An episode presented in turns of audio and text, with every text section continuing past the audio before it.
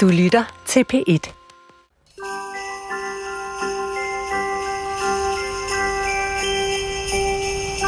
Jeg er faktisk i en slags julehumør. Jeg glæder mig nemlig, for i dag har jeg planlagt, at Eva og jeg skal tale om det gode i mennesket. Hallo. Hallo.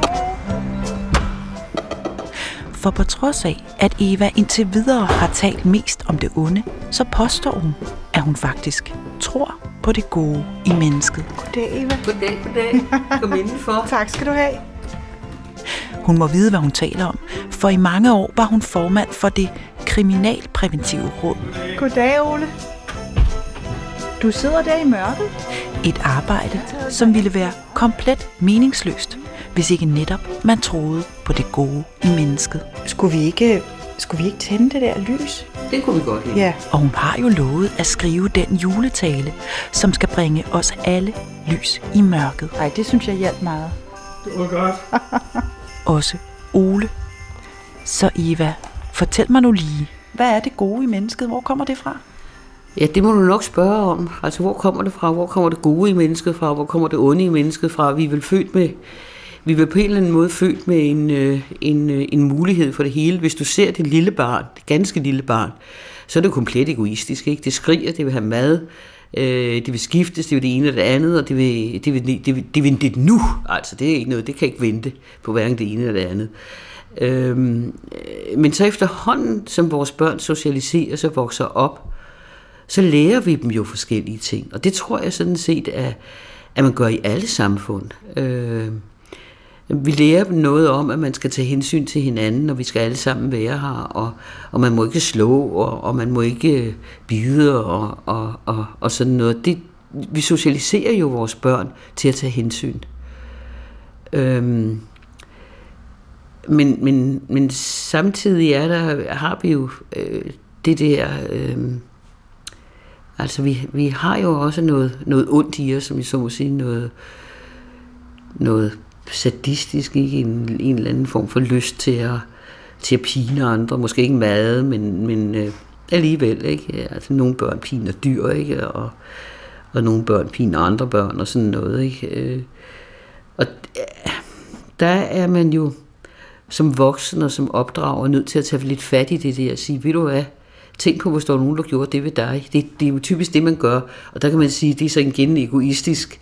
Tænk, hvis det bliver gjort mod dig, ikke? I, hvor vi ikke siger, tænk, hvor ondt det gør på ham, hvor synd det er, for du ser tårer i øjnene, ikke? Øhm, så vi vender den sådan set om og siger, det gør vi heller ikke ved dig, vel? Og sådan, øh, så vi appellerer jo også lidt til egoisten i mennesket, når vi opdrager vores børn, synes jeg. Og det er vi måske også nødt til, fordi det, mennesket er også egoistisk. Det kan vi ikke komme udenom. Øhm, og, og, og øh, altså det, det er i hvert fald i hvert fald også meget svært for os at fatte, øhm, når vi hører mennesker, der lider i Afrika. Ikke? Folk, der, hvor de render rundt i de der sumpede, udlækre floder, så ligesom at føle et, vi siger selvfølgelig, at der må gøres noget, og, og vi indbetaler måske nogle penge til øh, en, en eller anden øh, forening, der arbejder med de der ting. Ikke? Men at tage det helt personligt, eller involvere os i det, er det jo lidt for svært, når det er så langt væk, og det er nogle mennesker, vi ikke kender. Ikke? Vi, vi, kan bedst, vi kan bedst solidarisere os med, med vores nærmeste, og i hvert fald folk, der ligner os. Ikke? Men, men kan man sige noget om, at der i juraen er indbygget et særligt menneskesyn? Altså, fordi man vil jo ikke have regler for, hvad man ikke må, hvis man ikke vidste, at mennesker hele tiden gjorde det, de ikke måtte. Så kunne det jo være lige meget, ikke? Altså, hvis vi altid opførte os ordentligt, så behøvede man jo hverken øh, øh, straf eller regler for, for noget. Så ligger der et eller andet form for menneskesyn indbygget i den juridiske tankegang? Ja, men det er nok ikke et særligt, øh, nok ikke et særligt humanistisk menneskesyn. Det er nok snarere noget med, hvis du gør det, så vil det gå dig ilde. Ikke? Så derfor skal du sørge for at være med at gøre det. Ikke? Og, og du, må ikke, øh, du skal sørge for at holde dig inden for det regelsæt, der er, og det skal du gøre af hensyn til dig selv. Fordi ellers så går det galt for dig. Ikke? Så det er mere sådan, jeg vil ikke sige, det er, Det er ikke så positivt. Mm, Det er ikke så humanistisk i hvert fald. Det er ikke noget, du skal gøre af hensyn til de andre. Du skal ikke gøre det, fordi det er synd, hvis du stjæler øh, folk cykel, for eksempel. Fordi tænk, hvordan det må være, for at komme ned, der ikke er nogen cykel, ikke? Det, det, det er noget med, at, øh, til nød, kan du huske, hvor irriterende det var, at din egen cykel blev stjålet, ikke? Eller, men ellers så, der er nogle regler for det her, vi må ikke tage hinandens cykler. Hvis du gør det, så risikerer du at blive straffet. Så derfor er det klogeste at lade være. Køb din egen cykel. Husk at tage den med, når du skal i byen, ikke? Men, men hvis du nu skulle forklare for, for nogen, der kom fra, øh, jeg skulle lige sige det ydre rum, altså ja. hvad, hvad er jura i grunden for et, for et redskab? Hvordan vil du forklare, hvad det i sin essens er? Så vil jeg sige, at det er en måde at regulere menneskers opførsel på. Regulere, sørge for, at vi alle sammen overholder nogle spilleregler, så tingene kan fungere for os alle sammen. Ikke? Så det ikke bliver sådan et ragnarok, hvor, hvor øh, det er blodhævn, der gælder og sådan noget, men at, der, at tingene er i orden. Mm. Og vi alle sammen ved, altså længe vi holder os inden for de der regelsæt, så, så øh, får vi lov at leve i fred og frihed. Ikke? Så, øh, så det er en, en reguleringsmaskine, kan man sige, ikke? på alle mulige områder. Det er jo ikke bare, det er jo også, også hvordan man gør med vores penge, og hvad, hvad kan man der, og hvad kan man ikke, og hvad, man skal betale skat, og, og, og så videre, og så videre. Man må ikke snyde, og, og alt det der. Ikke? Det, hele skal, øh, det hele skal komme til at fungere for os alle sammen, og derfor er vi nødt til at følge nogle regler. Ikke? Mm. Og kan man så på en måde sige, at de regler kan så skifte fra samfund til samfund og fra tid til anden? Det kommer an på, hvad man i fællesskab beslutter sig for i det samfund. Altså, der er jo nogle universelle regler, ikke? Altså, du kan både læse, du kan både læse i de ti bud øh, fra Bibelen, de står sådan set også i Koranen, ikke? Alt de der helt helt basale ting. Du må ikke slå ihjel, du må ikke stjæle, du må ikke ære din far og din mor og sådan noget. Det har, tror jeg, religioner i alle, i alle samfund, alle slags religioner vil, vil sige. Det, det er basalt, det skal vi i hvert fald ikke. Men ellers, når det kommer til, til øh, de mere præcise regler, så kan de godt være forskellige fra, fra samfund til samfund. Så er de forskellige fra samfund til samfund. Og for eksempel er det jo meget forskelligt, hvor hårdt man straffer folk for den ene eller den anden forbrydelse. Ikke? Og meget forskellige teorier omkring, omkring hvorvidt det hjælper at, at straffe hårdt. Og der tager jeg mig jo til hovedet, hver gang jeg hører nogen sige, at de, hjælper, de tror, hårde straffe hjælper. Fordi se på USA. Du kan få 280 års fængsel, altså. Det hjælper ikke noget som helst. Og ingen, der tror, at man bliver lykkeligere af at leve i USA end i Danmark, fordi der er mindre kriminalitet i USA. Vi ved alle sammen, der er meget mere kriminalitet. Ikke? Så øh, at tro, at hårde straffe hjælper, det, det synes jeg fuldstændig... Det, det passer ikke med det, vi ser i det virkelige liv, om jeg så at sige. Vel? Men, men hjælper straf overhovedet? Altså, man taler jo i uger om den generelle præventive effekt. Det vil sige, det der gør, at alle vi lovlydige øh, samfundsborgere holder os på dydens smalle sti. Vi begynder ikke på de der ting, vi forklarer vores børn, det må man ikke. Øhm, og så er der det, man kalder den specielt præventive effekt, altså om det virker på det enkelte menneske, der har begået kriminalitet. Hjælper straf på ham.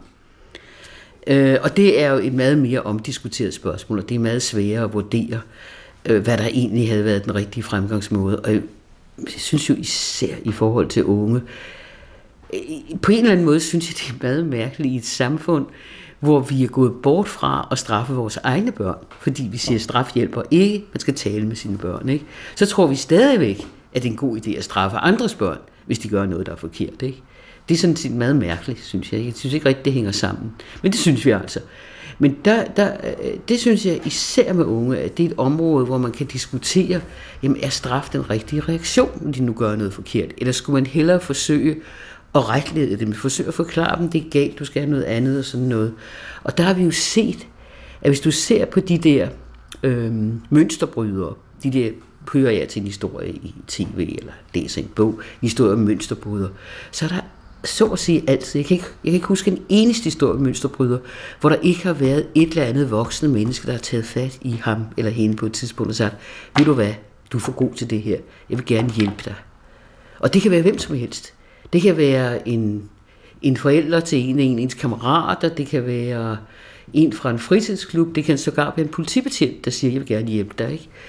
Og det har så betydet, at den, fordi de der unge, det går galt for, er jo typisk, har jo typisk ikke haft nogen forbilleder. De har ikke haft noget at leve op til. De har vokset op i et hjem med en mor og en far, der måske drak lidt for rigeligt, eller havde psykiske problemer, i hvert fald arbejdsløshed og sådan noget. Så de, de har måttet kigge langt efter efter nogle, øh, øh, nogle forbilleder, om jeg så må sige. Og det, der pludselig kommer et, et menneske, som lever et ganske almindeligt liv, og siger, jeg vil gerne, jeg vil, jeg vil gerne hjælpe dig, sådan at du kan, hvad er det, du gerne vil? Du gerne vil mekaniker, okay. så bliver du altså nødt til at starte med at gøre skolen færdig. Det, det er det aller, aller første. Det kan ikke nytte noget, at du her i 7. klasse begynder at hænge på gadehjørnerne med nogle ældre drenge og sådan noget. Du er nødt til at gøre din skole færdig. Og vi ved jo også, fordi det har, har Flemming Balvi jo påvist som en juridisk forsker, at folkeskolen er et af de aller, aller bedste midler til at afhjælpe, at unge kommer ind i kriminalitet. Det, at de, det, at de begynder at skulke, så er det mere at være galt. Ikke? De skal blive i deres klasse. Og det er egentlig ikke nødvendigt, at de er fagligt dygtige. Bare det, at de andre børn accepterer, at de er en del af klassen, og de er en del af, af, af det sammenhold, vi har her, det er fint. Så går det alt sammen. Ikke? og det var i hvert fald noget, som dengang jeg var formand for det kriminalpræventive råd, vi arbejdede meget med. Altså nu er det ligesom skiftet lidt, ikke? Altså nu er det jo mere sådan, ej, men de skal mærke nogle konsekvenser, og, og, og, og øh, de, må, de, de skal lære, at man skal opføre sig ordentligt, hvis ikke, og så videre. Men, men det lyder som om, det sådan er gået lidt tilbage til den sorte skole. Ja. Det synes jeg, det er. Mm. Det synes jeg, det er, når det drejer sig om ungdomskriminalitet i høj grad. I kriminalitet generelt jo. Mm. Altså man strammer og strammer og strammer. Vi må have nogle højere straffe. Hver gang man hører om et eller andet, ikke? Uh, så må vi have nogle højere straffe. I stedet for lige at vende skroen i munden og sige, jamen hvordan kan vi egentlig, hvad er der en fornuftig måde at angribe det her på, eller højere straffe? Det eneste, der kan gøres. Mm. Jeg kan huske, der var en gang var en kvinde, i det, som jeg mødte, et såkaldt offer i det kriminalpræventive råd, og hun sagde, altså, jeg er egentlig ligeglad med, øh, om, om gerningsmanden får en hård straf, eller om han overhovedet bliver straffet. Men hvis I kan gøre et eller andet, så en anden mor ikke står i min situation, så er det det, I skal gøre. Og det var, synes jeg, en meget moden og voksen holdning til det der, fordi den umiddelbare reaktion er jo tit, at han skal straffe så hårdt som overhovedet muligt. Ikke? Mm. Øhm, men, men det der med, det vi skal gøre, er måske... Goddag, Ole er måske ikke så meget at tænke på hævn over gerningsmanden, men at tænke i, hvordan undgår vi nye ofre. Altså. Ja. Øh, okay, Eva. Så noterer jeg. Det nytter ikke noget at straffe hårdere og hårdere. Vi skal i stedet hjælpe mennesker med at komme tilbage i samfundet. Sådan. Punktum. Ja, fordi der er jo ikke nogen ung. Hvis du spørger en ung, hvad, hvad drømmer du om? Så er der jo ikke nogen af dem, der siger, åh, oh, jeg drømmer om at sidde i en Mercedes med tre blondiner på bagsædet køre rundt i byen og blære. Det siger de jo ikke. De siger, jamen, altså, når jeg bliver... Når, når, det er godt billede når jeg bliver, altså når jeg bliver stor, som nogle af dem siger, ikke? Selvom de er, selvom de er store. Selvom de er 17 år, ikke? Når jeg bliver stor, så vil jeg, jeg vil egentlig bare gerne have en, en, lille hus eller lejlighed, og en kone, og et par børn, og en, en bil, vi kan køre ud hjem søndagen, og sådan noget, og et almindeligt arbejde. Mm. For eksempel mekaniker, ikke? Mm. Så den der beskedne drøm, mange af de der unge kriminelle har, den, den burde jo kunne gå i opfyldelse. Mm. Øh, hvis vi gav en hånd med. Hvis vi gav en hånd med, ikke?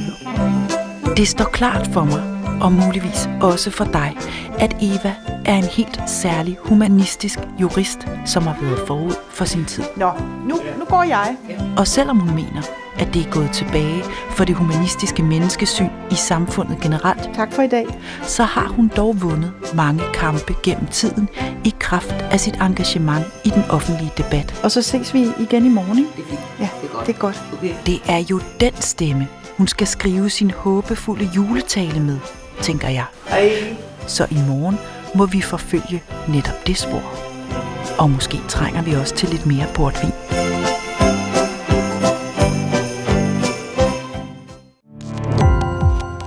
Gå på opdagelse i alle DR's podcast og radioprogrammer. I appen DR Lyd.